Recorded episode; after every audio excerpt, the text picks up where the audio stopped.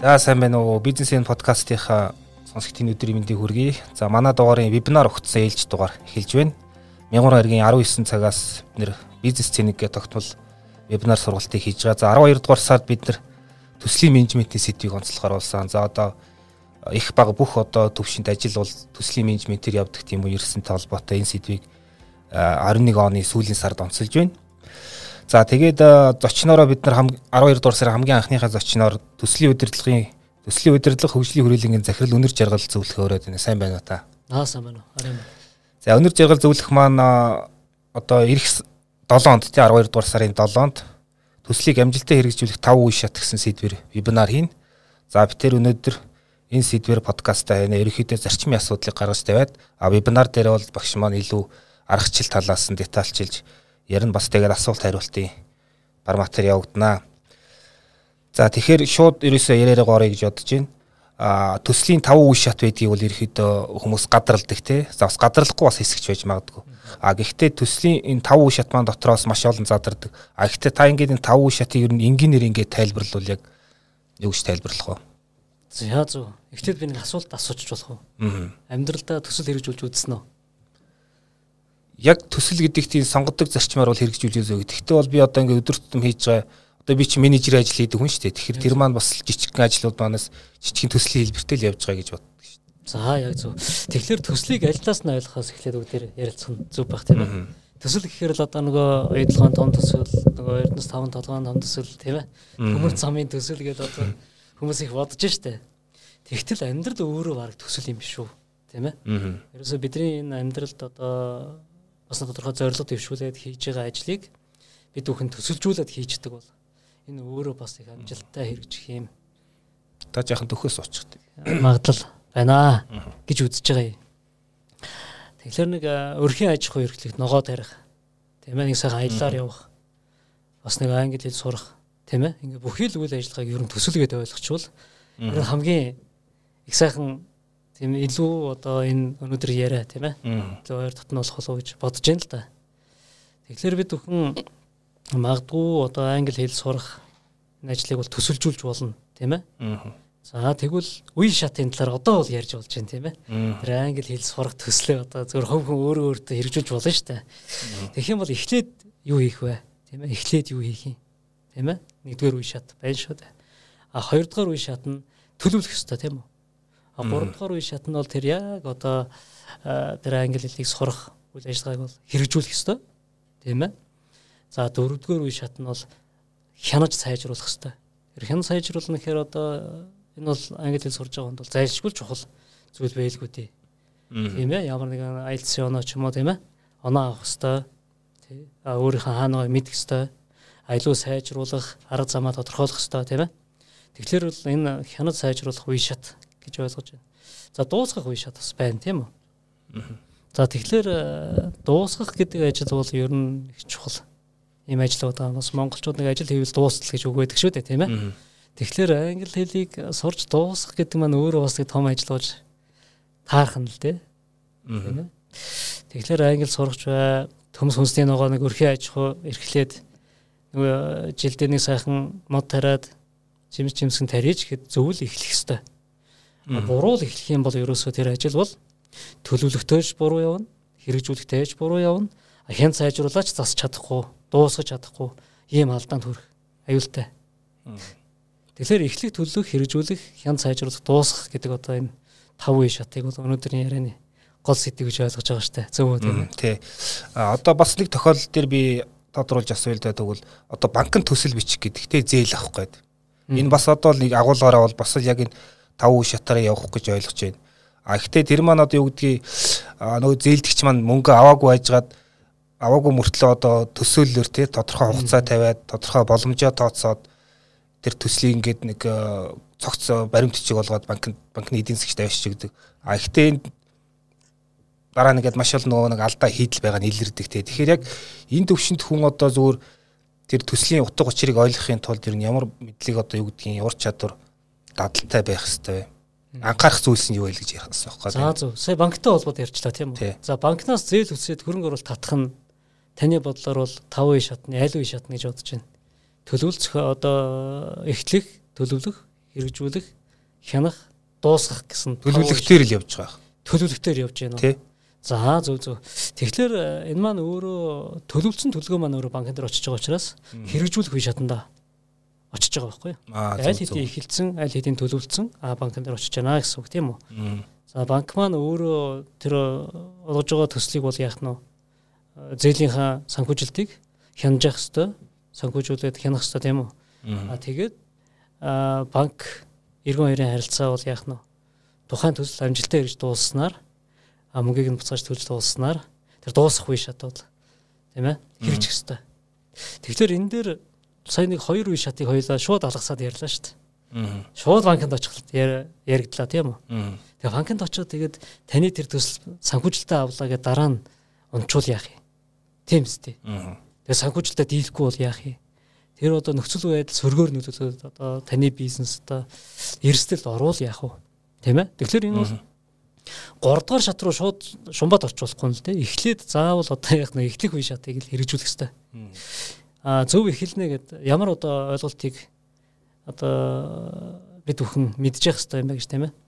Ажлыг зөв эхлэнэ гэж нэг чухал ажил байна. Тий. Тавын шатны нэгдүгээрт нь тийм ээ. Тэгэхээр тэр э, санаа санаачлаг төрнө тийм үү? Хүнд чи одоо ингэж явж байхад чинь гинт тэгмэр чим шиг ингэмэр чим шиг санаа төрөөл тийм ээ. Хүмүүстэй ярьж явах санаа төрөөл байждаг.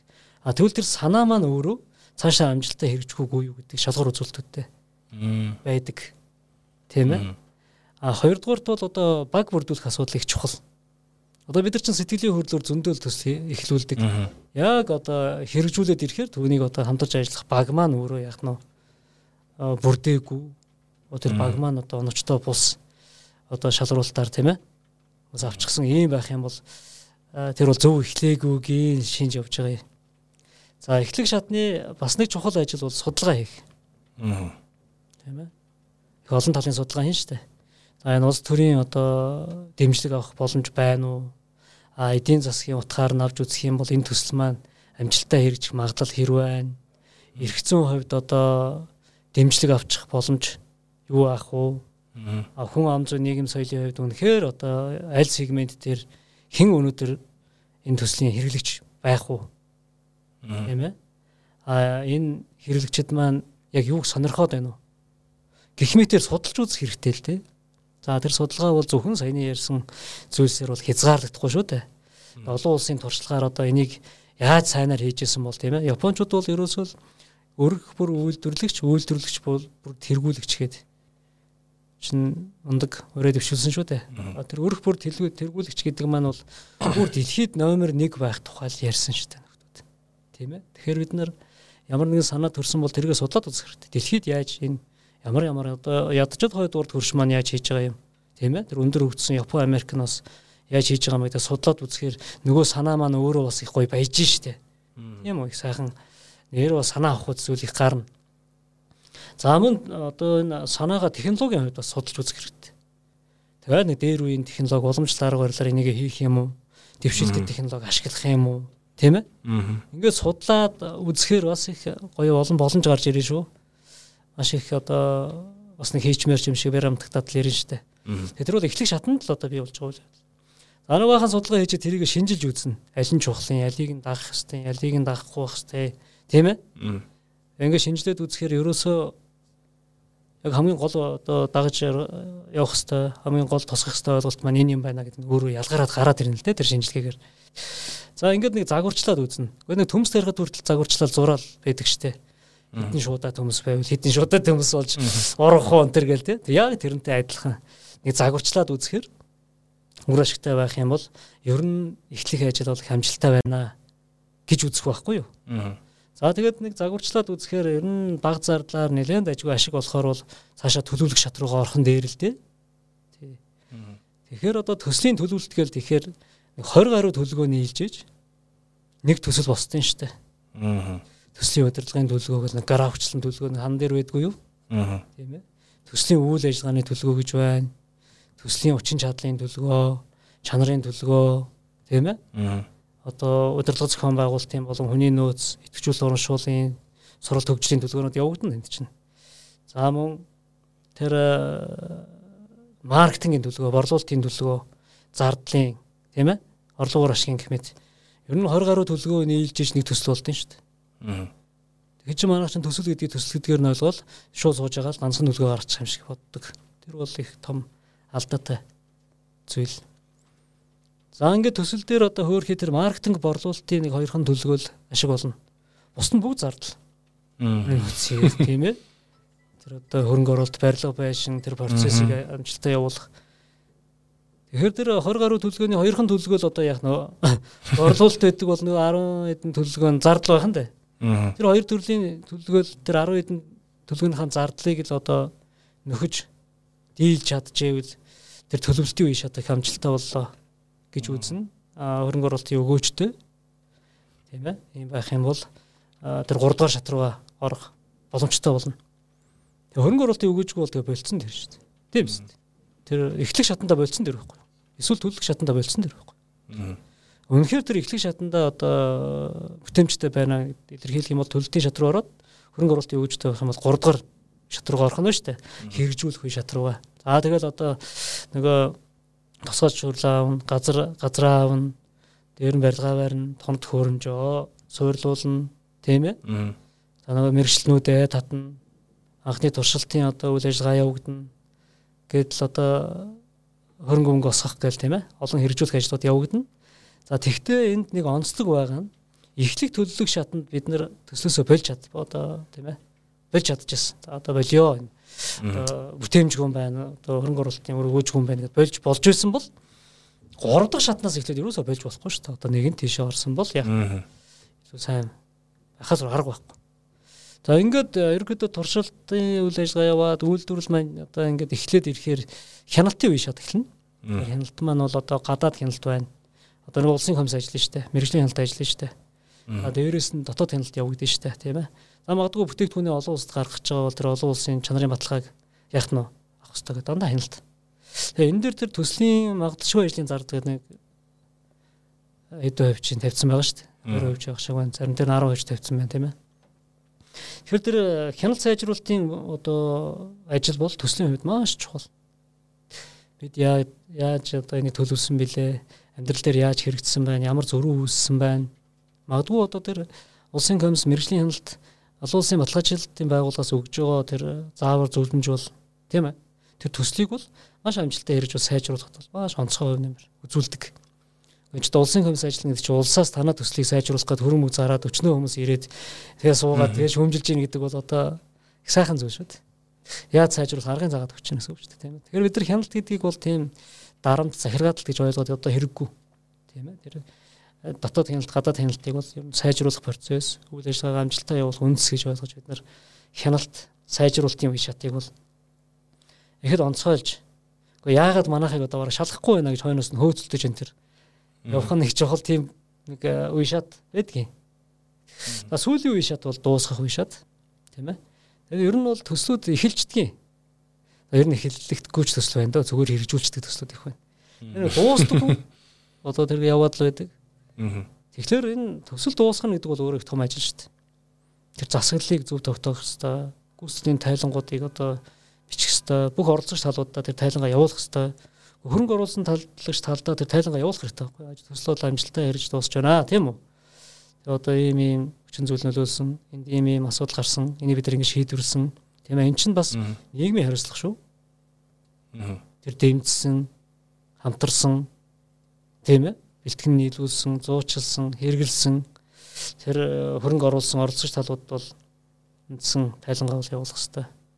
Энэ бол нийгмийн хариуцлага. Энэ нэг талаар дараа дараагийн төслүүдийг хамтарч одоо хэрэгжүүлэх яах нь том боломжийг олгож байдаг.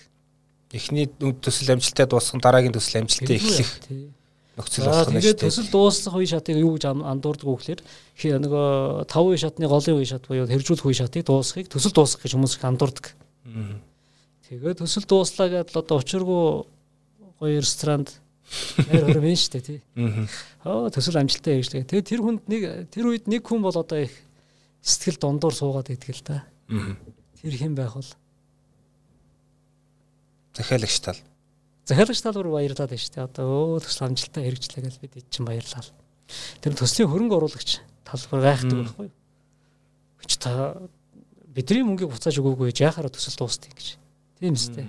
Анх энэ чи одоо төслийн санаа төрөөл одоо төлгөөгөө боловсруулаад хэрэгжүүлэх шатанд хөрөнгө оруулагч дээрээ гүйж очиод бид нар чинь зүгээр учиргүй гуйж байгаа үстэй. Тийм ээ. Одоо бид нар ийм гоё төслийн санаа байна, санаачлуугаан төслөө боловсруулчлаа хөрөнгө босгох гэж та хөрөнгө өгөөч гэл ингээл.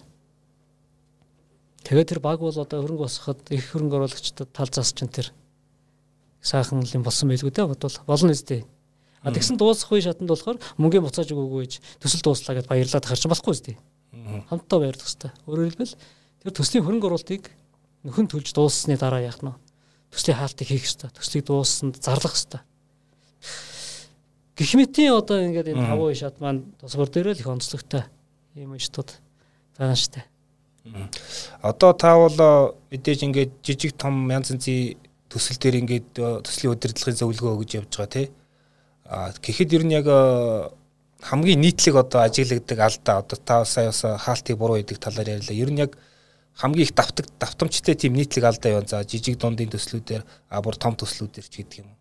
Уу ерөөсөө зөв эхлэхгүй л байна шүү дээ. Хамгийн гол нь төлөвлөх нь төлөвлөд байх шиг байгаамаа.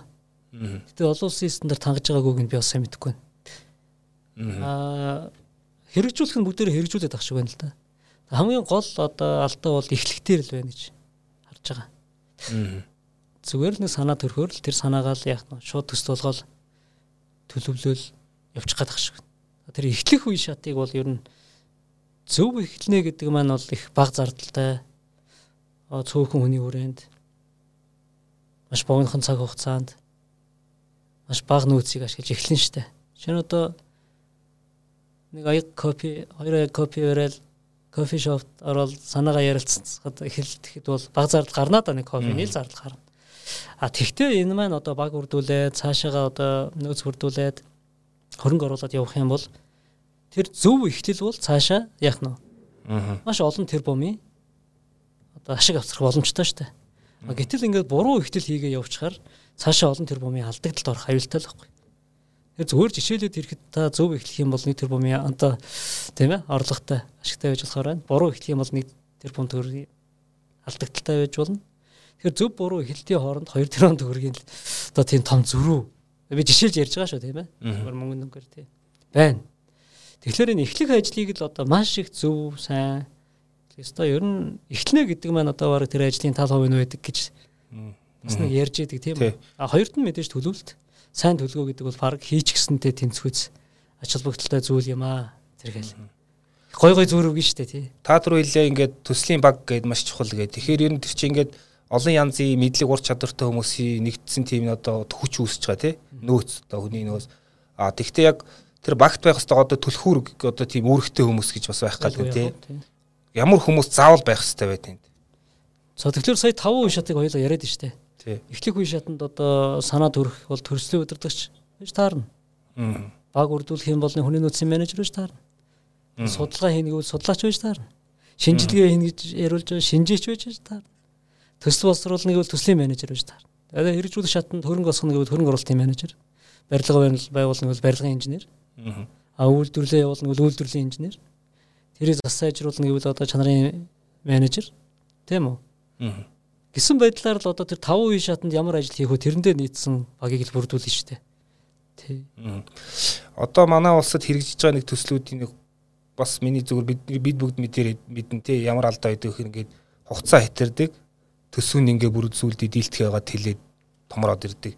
Тэгэхээр энэ нь яг одоо яг хаана хаана яг алдаад одоо үрдцтэй юм болоод байна гэдэг тэр та яг ямар дүнэлт хийх вэ? Яг вэ ер нь одоо хэмжихгүй байгаагаас болж алдаж байгаа шүү дээ ямар нэг хэмжээс байхгүй. Тий одоо аливаа ажлыг одоо бид нар төслийг өрнүүлэх гэж байгаа бол гурван хэмжээс 5 ишат ард менежмент 39-оос 49 алхам гэсэн дэлхийн нийтээр ашиглаж байгаа хэмжээсүүд байна шүү дээ. Хэмжээсээ буруу авахаар л одоо яах нь вэ? Төслөч унаад байна шүү дээ. А олон улсад бол зөвлөд байгаа гол зүйл бол одоо project management body of knowledge гэдэг. Тийм ээ. Одоо төслийн стандарт байна. Европын холбооны Prince2 байна, Японы P2 байна. Европын холбооны принцтэй байна. Тийм ээ. Австралийн СП. Эдгээр чинь нэгтгэхэд ISO 21500 гэдэг дэлхийд даяар ашиглаж байна шүү дээ. Монгол улсад 2012 13 онд аа техникийн орон үндэсний ороогоор стандарт хэмжил зүүн газрын хороонуудаар батлагдчих гарсан ийм нэг стандарт яваад байна. Ном зохиол тэр бүх. Жод үндэсний стандарт тийм манай үндэсний тийм. Тэгэхээр энэ төсөл дээр бол нэг гол алдаа бол ягаад байна вэ гэхээр төслийн удирдлагын стандарт барьчаад төсөл боловсруулах гэдэг нь өөрөө том алдаа байхгүй юу? Таван үе шат байгаа шүү дээ. Таван үе шатны гурав дахь нь хэрэг одоо хоёр дахь нь боловсруулах үе шат шүү дээ. Ганцхан үе шат. Тэгтэл нөгөө том стандартыг чи аваад аваачаад нөгөө ISO 25500 төслийн удирдлагын стандартыг зөвхөн боловсруулах дээр ажиллах гэдэг байгаа. Үгүй байна тийм үү? Энэ ISO 25500 гэдэг стандарт маань ихлүүлэх, төлөвлөх, хэрэгжүүлэх, бүр хян сайжруулах, дуусгах гэсэн нийт одоо цаг хугацааны цар хүрээг тодорхойлсон байтал зөвхөн одоо төсөл боловсруулах гэдэг одоо шатан дээр ажиллах гэдэг агаараа л манайхан бас их алдаа гаргаад байгаа харагдсан шүү дээ ер нь. Тэ. Төсөл гэж нэг юм байна. Төслийг төслийн удирдлагын төлгөө гэж нэг юм байна.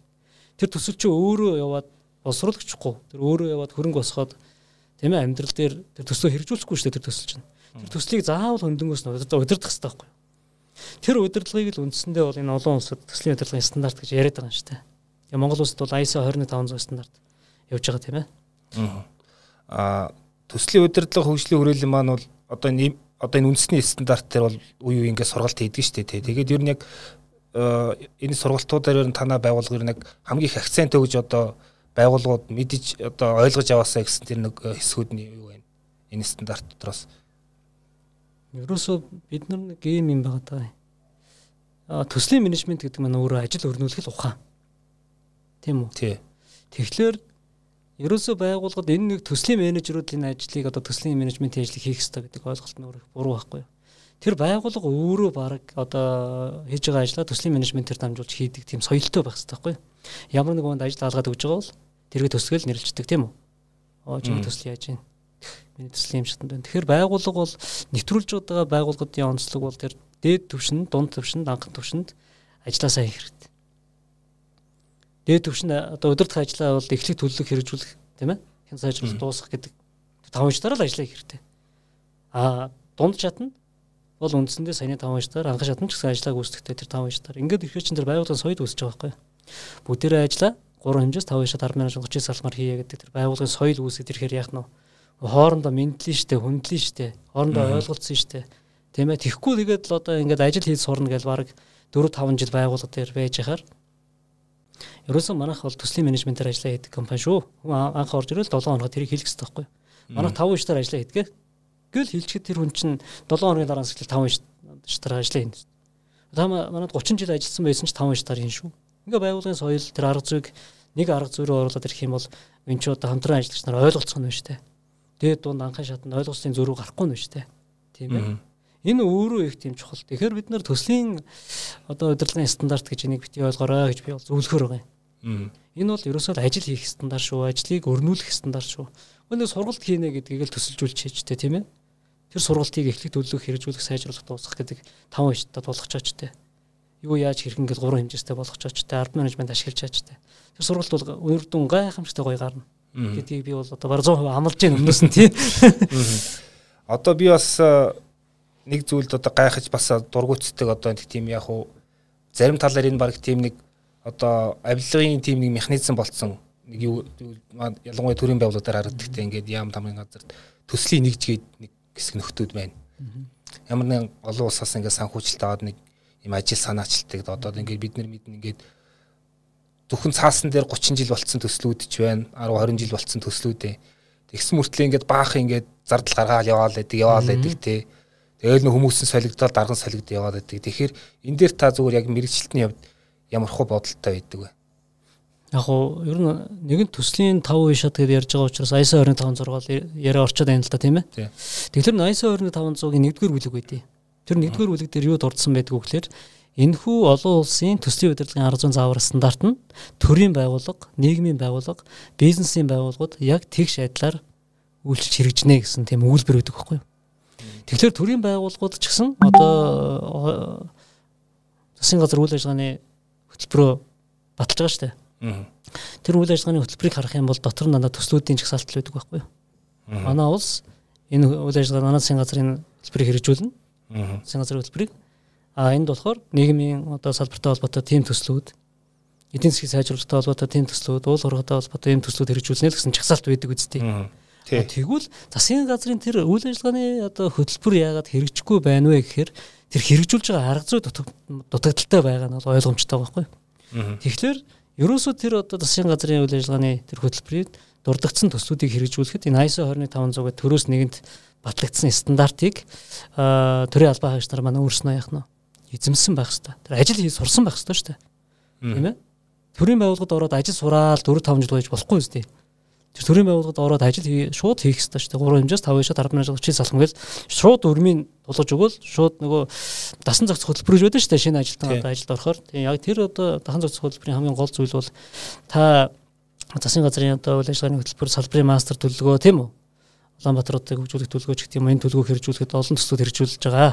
Та энд бол төсөл хэрэгжүүлэгчийн нэг одоо тийм ээ оролцогч тал юм аа. Тийм учраас та яг ажиллаа ингэж хийх хэрэгтэй гэдэг тэр дүрмийг бол яах нь ажлын дүрм гэж зүйлийг л яах нь төр нэгэн бизнесийн ажил салбарт яг адилхан ашиглаад ирэх юм бол төр бизнес хоёр хоорондоо ойлголцох нь байна шүү дээ. Нийгэм ойлголцох нь байна шүү дээ. Тэр байтугай гадаадын хөрөнгө оруулагч орж ирээд ажиллаа хийя гэвэл манайх 3 хэмжээс 5 хэмжээс 10 хэмжээс 39 алхмаар явдаг аа тийм үү? ISO 25500 тогтолцоогоор ажилладаг гэвэл ерөөсөө ямар ч асуудалгүй яг нь гадны хөрөнгө оруулагчтай шууд ойлголцсон. Бүгд нэг нэг нэг нэгнтэйг ойлголцох хэл. Өө ажлын нэг хэл бий болчих жобайгаа байхгүй. Англи хэл бол дэлхийн харилцааны хэл юм бол төслийн менежмент бол дэлхийн ажлын хэл шүү дээ. Тэгэхээр нэг хэлээр төр бизнес хоорондоо яриад гадны хөрөнгө оруулагчтайгаа нэг хэлээр яриад ирэхээр нөгөө гадны хөрөнгө оруулагчдыг татах гэж ажлын маань хамгийн гол үндсэн тэр үстэй. Аа. Мөнгөний татчаад хамтарч ажиллаж чадахгүй хөвгөл гаргачаад байгаа үстэй. Тэгэхээр одоо яаж ийм нөхцөл төр ажлын арга зүй нэгтэй байх нь л одоо их чухал байна шүү дээ тий. Одоо нэг за бас нэг ийм нэг төрөгдөл байгааз юу гэхээр одоо за засгийн газарт чи яригддаг том компаниудаас ч яригддаг одоо бодлого хөтөлбөр одоо тэгээ юу гэдгийг ингээд нэг эдитэй ойлголт байгаа шүү дээ тийм хооронд холиод авшиг та эднийг ялгааг нь ингээд төвшин төвшөнд нь гаргавал За ер нь бол э, альва улс альва салбар альва байгууллага бол стратегийн төлөвлөгөөтэй байдаг тийм үү? Тийм. Тэр стратегийн төлөвлөгөө би ч урд нас надад хэлжлээсэн баг нөгөө стратегийн төлөвлөгөө бол буу гэж хэлжсэн баг тийм.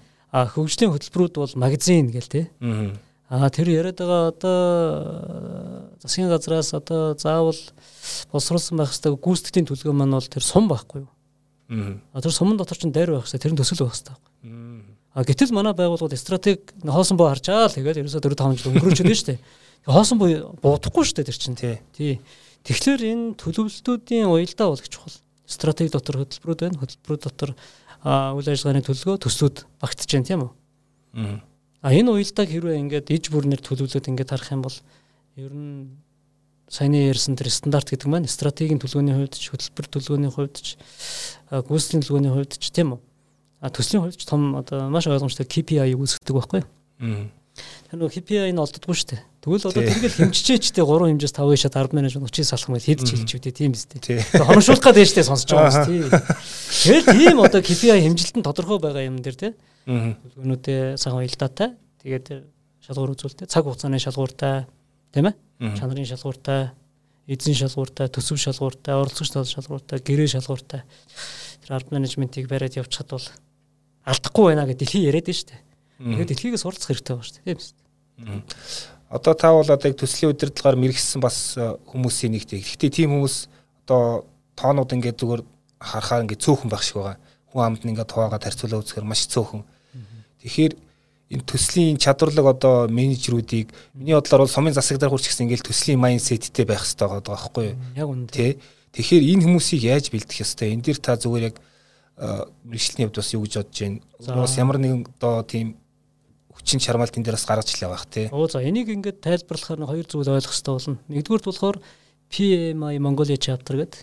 Тий. Манай болдоо захирлын удирж байгаа байгууллага байгаа. Энэ маань болохоор Америк нэгдсэн улсын олон улсад бол салбар маш олонтой шүү дээ 200 гаруй улс салбартай. Ийм Америк нэгдсэн улсын төслийн удирдлагын одоо хүрээлэнгийн салбар байгуулах Монгол үйл ажиллагаа явуулж байна л да. Аа төслийн удирдлага хөгжлийн хүрээлэн гэж байгуулга байна. Аа энэ маань болохоор одоо Монгол дахь төслүүд дээр судалгаа шинжилгээ хийдэг. Аа мөн засгийн газартай хамтарч ажилладаг төрийн байгууллагууд одоо нэвтрүүлдэг тийм ээ. Аа төслийн удирдлагын стандартыг бол яах нь Монгол улсад нэвтрүүлж нутагшуулж байгаа ийм байгууллага. Энэ бол төслийн удирдлагын үндэсний байгууллага байхгүй юу? Тэгэхээр PMI Mongolia chapter бол одоо үндсэндээ олон улсын Монгол салбар А төслийн удирдлага хөгжлийн хүрээлэн бол Монгол дахь үндэсний төслийн удирдлагын байгууллага. А энэ үүднээсээ бол тэр одоо мэрэгчлэлтэн бэлтгэх тогтолцоо бол бас харилцан адилгүй байгаад ах шиг байна. Тийм ээ. Өөрөөр хэлбэл а Монгол дахь PMI тэр нутгийн бүлэг маань бол үндсэндээ олон улсын байгууллага байгаа. Тэгэд олон улсын одоо цол олгож байна PMP гэх тийм ээ. За PMP цолыг авж байгаа хүмүүс бол одоо олон улсад хүлээн шүргэж байна. Олон улсад одоо улсын хэмжээний цалин пүнлүү бас авж яа олон улсын хэмжээний арга зүй эзэмсэн байна гэж бүлэн шүргдсэн байна тийм үү. А төслийн удирдлага хөгжлийн хүрээлэнгээс бол ерөнхий байгууллагын ажилтан бүр ажиллаа сайн хийх ёстой. Тийм ээ. А энэ ажлыг хийх арга зүй бол төсөл юм аа. Тэгэхээр ямар нэгэн төр олон улсад бүлэн шүргдэх нь номер 1 биш. Ерөөсөө монголчууд ажиллаа зөв хийдэг, ажлын арга зүйтэй а тэр ажил нь хэмжигддэг. Ийм байх ёстой гэдэг үүднээс бол нэлээд тийм төрийн байгууллагатай хамтарч ажилдаг төрийн байгууллагуудыг бас яг энэ чиглэл рүү чиглүүлж ажилдаг ийм хоёр онцлогтой. Нэг нь олон улсын байгууллагын салбар нэг нь үндэсний байгууллага гэсэн хоёрын байгууллага. Ер нь үндэсний үйл ажиллагаа явуулж байгаа шүү дээ. Тэгэхээр мэрэгчлэн мэдээлэлт тогтолцоо ойлгомжтой болж байна тийм үү? Нэг нь олон улсын хэмжээнд бэлтгэж байна, нэг нь үндэсний хэмжээнд бэлтгэж байгаа гэсэн юм хоёр ялгаа байгаа даа. За баярлалаа. Тэгэхээр сонсогчдоо сануулхад манай подкастт төслийн удирдлага хөгжил үрэлгийн захирал өнөр жаргал зөвлөх мөн оролцож байна. За дараагийн 7 хоногт төслийг амжилттай хэрэгжүүлэх 5 үе шат гээд би тэр ярианы ихэнд дурдсан тэр зүйлсийг илүү детальчилж ярих баха. Тэгэхээр үргэлжлүүлээд асуухад үндэсний тогтолцоо гэдээ ярьлаа те мэрэгчдийн бэлтгэх. Та менежментийн 50 ухаан гээд том зузаан ном гаргасан.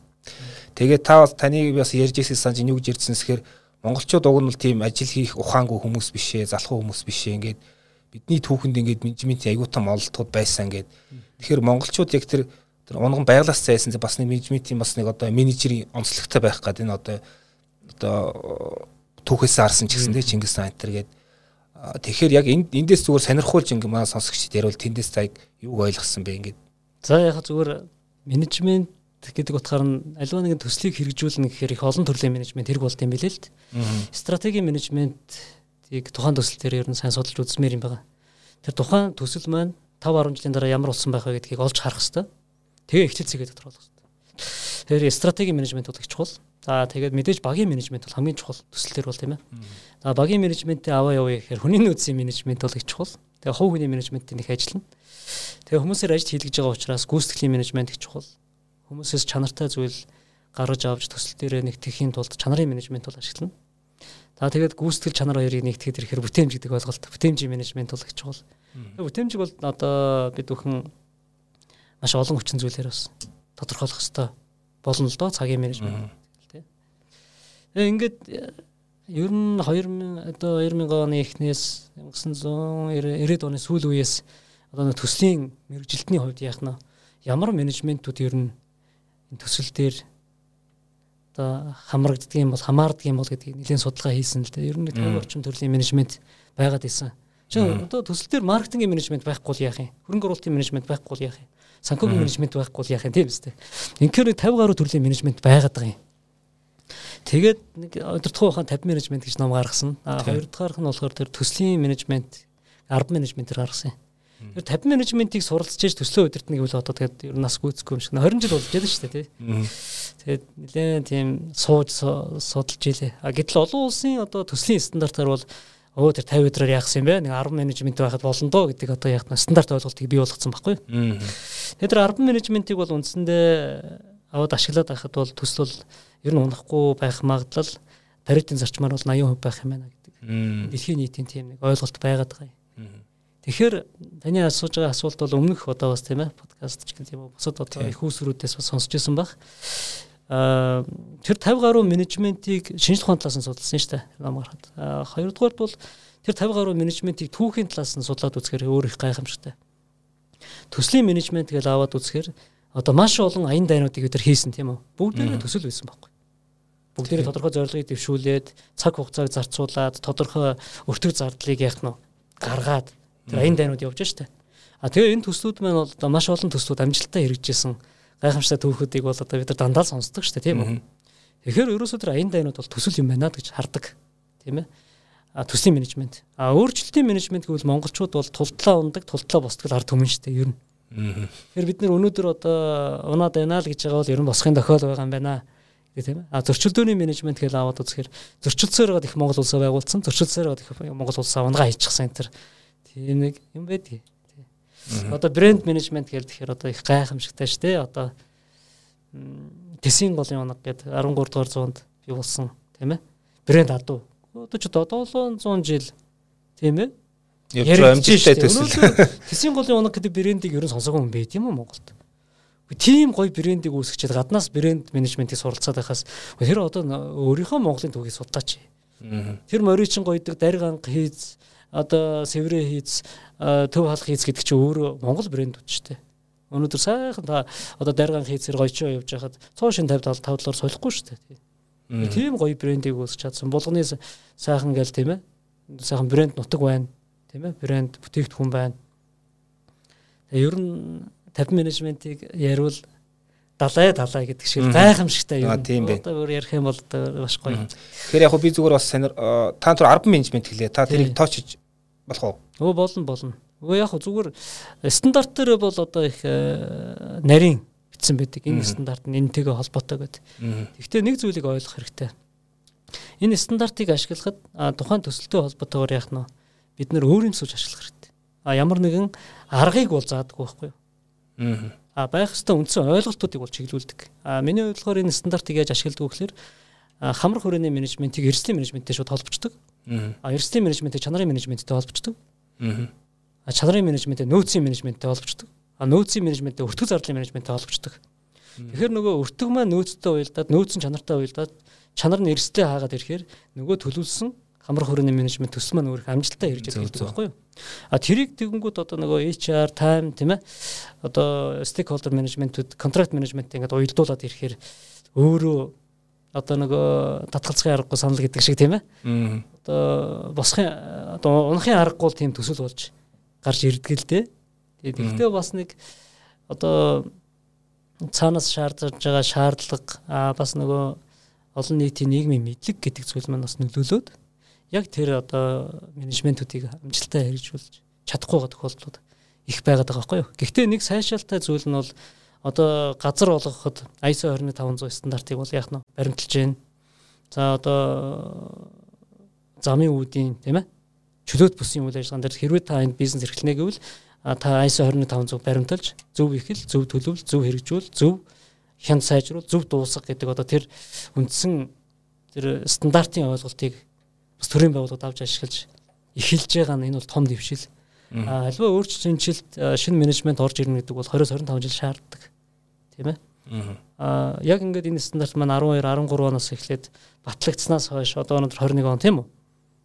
7 8 жилийн хугацаанд бол төрийн байгууллагууд ойлгоод а бизнесийн байгууллагууд одоо яг энэ чиглэлээр бас ингээд үйл ажиллагаа явуулаад эхэлнэ гэдэг бол бас энэ менежмент бол дэлхийн нийтийн бас одоо аливаа нэгэн ойлголт нэвтэрч орж ирэх хурдаар л орж ирж байгаа. Харин ч бүр хурдтай орж ирж байгаа гэж бас нааштай ойлгож болно тий. Аа төслийн удирдахчгээ та бид тэр ярианыхаа төрөнд дурдсан тий. Тэгэхээр төслийн удирдахч бол бас нэг тодорхой одоо юу гэдэг компетенц гэж ярьдаг шүү дээ. Одоо мэдлэгийн хүрээ ур чадварын төвшөнтэй байх хэрэгтэй. Тэр тэр гол одоо чанаруудыг нь дурдвал ер нь ямар хүн байх хэрэгтэй болчих. Өөрөсөө нэг э, хоёр чадвар л их чухал шүү дээ. Нэгдүгürt бол одоо үндсэндээ асуудлыг шийдвэрлэх чадвар. Аа Тий. Асуудал шийдвэрлэх шийдвэр гаргах ур чадвар гэдэг ч одоо их чухал шүү дээ. Яг гэвэл менежер бол одоо төсөл хүлээж авсан цагаас эхлээл дандаа асуудал, хөрөнгө оруулалтын асуудал, хүний нөөцийн асуудал, санхүүгийн асуудал тийм үү? Ерөөсөө амьдрал баян тоо томшиг бол асуудал тохиолдно.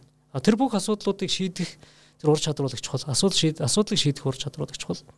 А хоёрдугаар бол аливаа асуудлыг системтэй болж харах. Төслөө өөрөө дээрээс нь хардаг байх нь чухал. Тэгэхгүй нөгөө дунд нь ороод хүний нөөцтэй зууралдаад санхүүтэй зууралдаад эхлэх юм бол төсөл өдөрдөн гэж байхгүй. А яаж өдөртөх вэ гэхээр орц суурилт гарц дотоод гадаад орчныг яах нь нэгдсэн системээр шийдвэр гаргаж удирдах хэрэгтэй байхгүй. Тэгэхээр тэр системчилсэн одоо удирдлага тогтолцоогоор нь олж хардаг тэр ур чадвар бол дэлхийн одоо шилдэг мандаалагчны хамгийн гол ур чадвар байсан юм билээ шүү дээ. Дээрээс нь хардаг тэр чадвар бол тий. Тэгэхээр системтэй асуудлыг одоо шийдвэрлэдэг.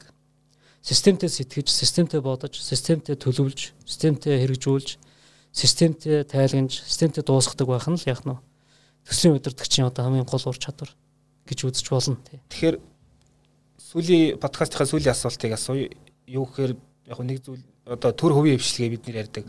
Тэр тэрэг манай улсд бол ингээд төрийн зах зээл гэх юм уу төрийн худалдаа авалттай зах зээл маш том байгаа.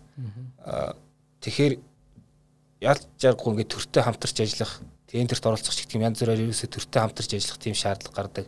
А гэтэл төрмөн өөрөө яг одоо төслийн удирдлага дээр бол маш сул. Стандартны тэрийг мөрддгөө те. Тэгэхээр яг хуу энэ дээр за төр ийм ийм гээд одоо компаниуд ингээд амиа хичээгээ чих юм уу эсвэл ингээд бие даагаад явъя гэх бас тийм оновчтой биш юм шиг санагдгийг. А яаж одоо явал зүгээр ихээр тодорхой манлайл үзүүлээ те. Одоо гадны энэ стандартуудыг үнэхээр ингэж хэрэгжүүлээ ажлыг ийн гоё хийж болдгийм биш үү гэдгийг харуулаад тэгвэл төрийн байгууллагууд чинь бас ингээд ойлгоод дагаад ирэх юм болов уу гэдгийг. Энд дээр та ямар бодолтой байдаг вэ? Яг төрийн байгууллагууд ажиллаж байгаа хүмүүсийн хувьд угаасаа инкрементал сэтгэлгээтэй байхгүй инкрементал гэдэг нь шугам сэтгэлгээтэй. Шугам байхаас аргагүй шүү дээ. Угаасаа хийж байгаа бүх ажлыг хуульчилсан дүрм байна, журам байна, тогтоол байна, шийдвэр байна, тийм ээ стандарт байна. Тэгэхээр тэр стандартаа барьж, дүрмөө барьж, журмаа барьж, хуулиа барьж ажиллахаас өөр яах юм? Тийм үстэй. Төрийн байгууллагын хүмүүс. Аа бизнесийн бол инкрементал биш байхгүй. Рационал сэтгэлгээтэй. Энэ маань яаж вэ гэхээр нөгөө макро микро орчин дээр байгаа боломжийг олж хараад нөгөө 50 менежментээс чинь маш хурхаа олж хараад тийм үү? Маш чөлөөтэй маневр хийж ажилдаг. Тэр утгаараа бага орцоор их гарц гарахыг бол их чухалчилдаг ийм хүмүүс шүү дээ. Тэгэхээр таны асуулт бол их зөв байна. Өөрөөр хэлбэл нэгэн зах зээлийн нийгэмд одоо бид бүхэн амьдарч байна. Зах зээлийн нийгэмд нийцсэн тэр төрийн тушаал шийдвэр дөрвөн журмууд гарч ах хэрэгтэй байхгүй. Аа. Тийм ээ. Тэгэхээр энэний нэг хэлбэр нь бол энэ ISO 21500 тийм ээ. Өөрөөр хэлбэл зах зээлийн нийгэмд өнөөдөр бид нар илүү өрсөлдөх чадвартай, илүү одоо үр ашигтай, тийм ээ. Илүү үр дүнтэй, илүү чанартай тэр бараа бүтээгдэхүүний дэлхийд гарах ёстой гэдгийг одоо яалчгүй гол гарцсан тэр байхад төр тийшээ чиглэхээр арга байхгүй. Тэгэхээр тэр дөрвөн журам стандарт одоо хууль маань өөрөө яах нь тэр зах зээлийн зарчмынтайгаа их нийцэж гарч төрийн албан хаагчдаа чиглүүлж явах ёстой болов төр өөрөө рационал сэтгэх хэрэгтэй байна тийм ээ. Рационал сэтгэх хамгийн гол их үүсгэр нь бол улсын хурал гişүүд байгаа шүү дээ. Тэнд бол маш рационалаар төсвийн урагштай байдлыг бол бий болгох хэрэгтэй. А тэр гарч байгаа хууль эрх зүйн маань өөрөө хэмжигдэхүйц байх хэрэгтэй. Тийм үү? За мөн одоо тэр бодлого төлөвлөлт бол маш ихээр гарч байна одоо тэр улсын хурлын гишүүд одоо хэдэн тэрбум ч гэдэг аавал авч л байна үстэй хамгийн гол нь тэр юунд зарцуулах юм? Юу хийх юм? Яаж хийх юм? Эрхийн хийх юм? Тийм ээ ямар менежмент ашиглах юм тэр хэмжээсүүд нь тодорхой байх хэрэгтэй байхгүй улсын хурал дээр одоо алмазан чихэр баталчаад тэгээ ард иргэдэд бурман чихэр өгөөд зөрүү байгаа биз аа Тэгвэл одоо улсын хурлын гишүүд хэлэх нь чихэр өнгөс баталсан чигээр чихрээ өгж штэ та нарт яагаад байгаа юм бэ гэж. Гэтэл алмаазан чихэр, бурман чихэр хоёрын хооронд ялгаа бий. А иргэд маань өөрөө энийг яах нь хянах ёстой штэ. Яа хян гэхээр хэмжих ёстой. А хэмжин гэхээр одоо бид бүхний яриад байгаа ISO 20500 юу? Тийм ээ? Тэр олон хэмжээсүүд чинь одоо гурван хэмжээсийг ард менежменттэй уялдуулахад 30 гаруй хэмжээс гараад ирж байна. 30 гаруй хэмжээсээр хэмжээд байхаар хүн яаж тэнцээ авилгал нөгөө төрүүчийн асуусан асуулт тий. Яаж авилгал, яаж сул мөнгө усаас гарах юм бэ? Бүх зүйл хэмжигдэх л ёстой байна шүү дээ. Хэмжээсгүй байх нь өөрөө тэр авилгал бий болох нөхцөлийг хангаад байгаа байхгүй. Тэгээ авилгалаа тэмцэх газрынхан болохоор соён гэгэрүүлнэ гэж байгаа. Тийм ээ. Соён гэгэрүүлэх чинь чухал ажил та. Гэхдээ хамгийн чухал нь хэмжээс нь чухал. Гэхдээ хэмжихгүй бол тэр чинь хүн авилгал аваад байна үстэй. Тий. Тэгэхээр Монгол улсад хэрэгжиж байгаа энэ төсвүүд одоо зарцуулж байгаа бүх ажлуудыг хэмжээсжүүлэх хэрэгтэй. 25 зуур хэмжиж үзэх хэрэгтэй. А тэгээд энэ хэмжээс алдсан хүмүүс хариуцлага тооцдог байх хэрэгтэй. Тэгээ өөрөөр хэлбэл энэ зах зээлийн зарчим руу орж ирэхгүй байж та бас тий. А сүүлийн асуултын тодруулах асуулт гэх юм уу? А та мэдж байгаа саяхан ингээ нөө өшигтийн өндөд Сонгосны буудлын төсөл дууссан тий. Одоо хаалтай их шатанд явж байгаа. А тэрийг инх бат гээд бас мундаг төслийн менежер өдөрцөн сая энэ жил оны шилдэг менежер төслийн менежер болсон. А тэр хүний ярилцлагыг уншиж байхад бол үнэхээр бас нөхцөл байдал хэцүү байсан ч тэр хүний одоо менеж хийсэн тэр нэг түүх нь их гоё юм билэ. Тэгээ тэгэхээр энэ хүн бол яг ингээд баг 10-аад сайттай ингээд сайдын нүүр үзээд энэ төслийг ингээд амжилттай 6 хоногийн хилтэртлээ тэр нь болохоор баярын өдөр таарсан гээд тэгээ хэмнэлтээ дуусгасан байгаа байхгүй зүгээр. Энэ түүхтэр та зүгээр ямар ямар нэгэн дүгнэлт хийж болох уу яг төсөл хэрэгжүүлж байгаа үйл явц маань өөрөө японочдын бас оролцоо байна шүү дээ тийм ээ тий а тэгэхээр эн чинь өөрөө том ноу хав орж иж байгаа байхгүй а мэрэгжлийн ноуноос гадна менежментийн ноу хав орж ирж штэ. Тэгэхээр яаж энэ төслийг одоо эрсдэл яаж гарах уу? Тийм ээ орлогч салууд ямар сонирхолтой байгаа гэдэг тэр бол одоо сайн менеж хийж чадсан байна гэж миний хувьд зүгээр дүгнэж байна. Өөрөөр хэлбэл одоо энэ сүүлийн үед одоо олон улсад гараад байгаа төслийн менежментийн номнууд дээр баг эхлэл дээр нэг өгүүлбэр дандаа явдаг болчиход байгаа байхгүй? Төслийн оролцогч талууд санал зүрэлтэх нь төсөл удаашрах, төсөл зогсох, төсөл дампуур хүндэс болж байна гэж. Тэр бүх оролцогч талуудаас нэг оролцогч тал одоо татгалзах юм бол тэр төсөл удаашрчдаг байна шүү дээ. Тэр нөгөө нэг оролцогч талууд сонирхол хангагдахгүй байхаар. Хоёр оролцогч талын сонирхол хангагдахгүй бол тэр төслөөр нь зогсох нь ойлгомжтой гэж. Тийм ээ? А гурван оролцогч талын сонирхол хангагдахгүй бол тэр төслөөр нь дахиж яригдахааргүй дампуурдгаа гэж ингэж яриад байна. Тэгэхээр таны саяны одоо ярьж байгаа жишээ бол төсөл маань одоо агуулга чанар эрсэл гэж ярихаасаа илүүтэй оролцогч талуудын сонирхлыг нэгдэл байх хэвээр. Төслийг өөрөө өөрсөндөө зориулж боловсруулдаггүй төслийг оролцогч талуудад тэдгээрийн сонирхолд нийцүүлж win win буюу ялалт ялалт зарчмаар одоо төслийг боловсруулах нь өөрөө амжилттай ирж хүндэс болдог. Тэгээ саяны ярьсан одоо таны кейс жишээ дээр бол миний хэлэх гол зүйл бол ерөнхийдөө оролцогч талуудын менежмент бол энэ төслийн хувьд хамгийн чухал суурь ойлголт юм а гэдгийг японочууд өөрсдөө хамтын ажиллагааны менежмент гэж суурилждаг байхгүй төслөө. Энэ өөрөө төслөөс амжилттай хэрэгжих нөлөөлөх нөлөөлсөн болов уу гэж би бас бодож байна. За баярлалаа. За тэгэхээр сонсогчд маань 12 сарын 7-нд болох төслийг амжилттай хэрэгжүүлэх 5 үе шат гээд вебинарт оролцохыг хүсвэл манай бичлэгийн доор явж байгаа линкээр бүртгүүлж болно. За тэгэхээр 12 сард бейсэн дөрөв бид нар бол төслийн менежментээр дагнсан подкаст вебинаруудыг хийнэ а хэрэг бизнес эрхлэгч та ямар нэгэн төсөл дээр ажиллаж байгаа төсөл эсвэл төлөвлөж байгаа бол энэ сарын вебинар бол танд маш том үр өгөөж өгнө шүү гэдгийг амлаж байна тийм ээ. За баярлалаа. За баярлалаа.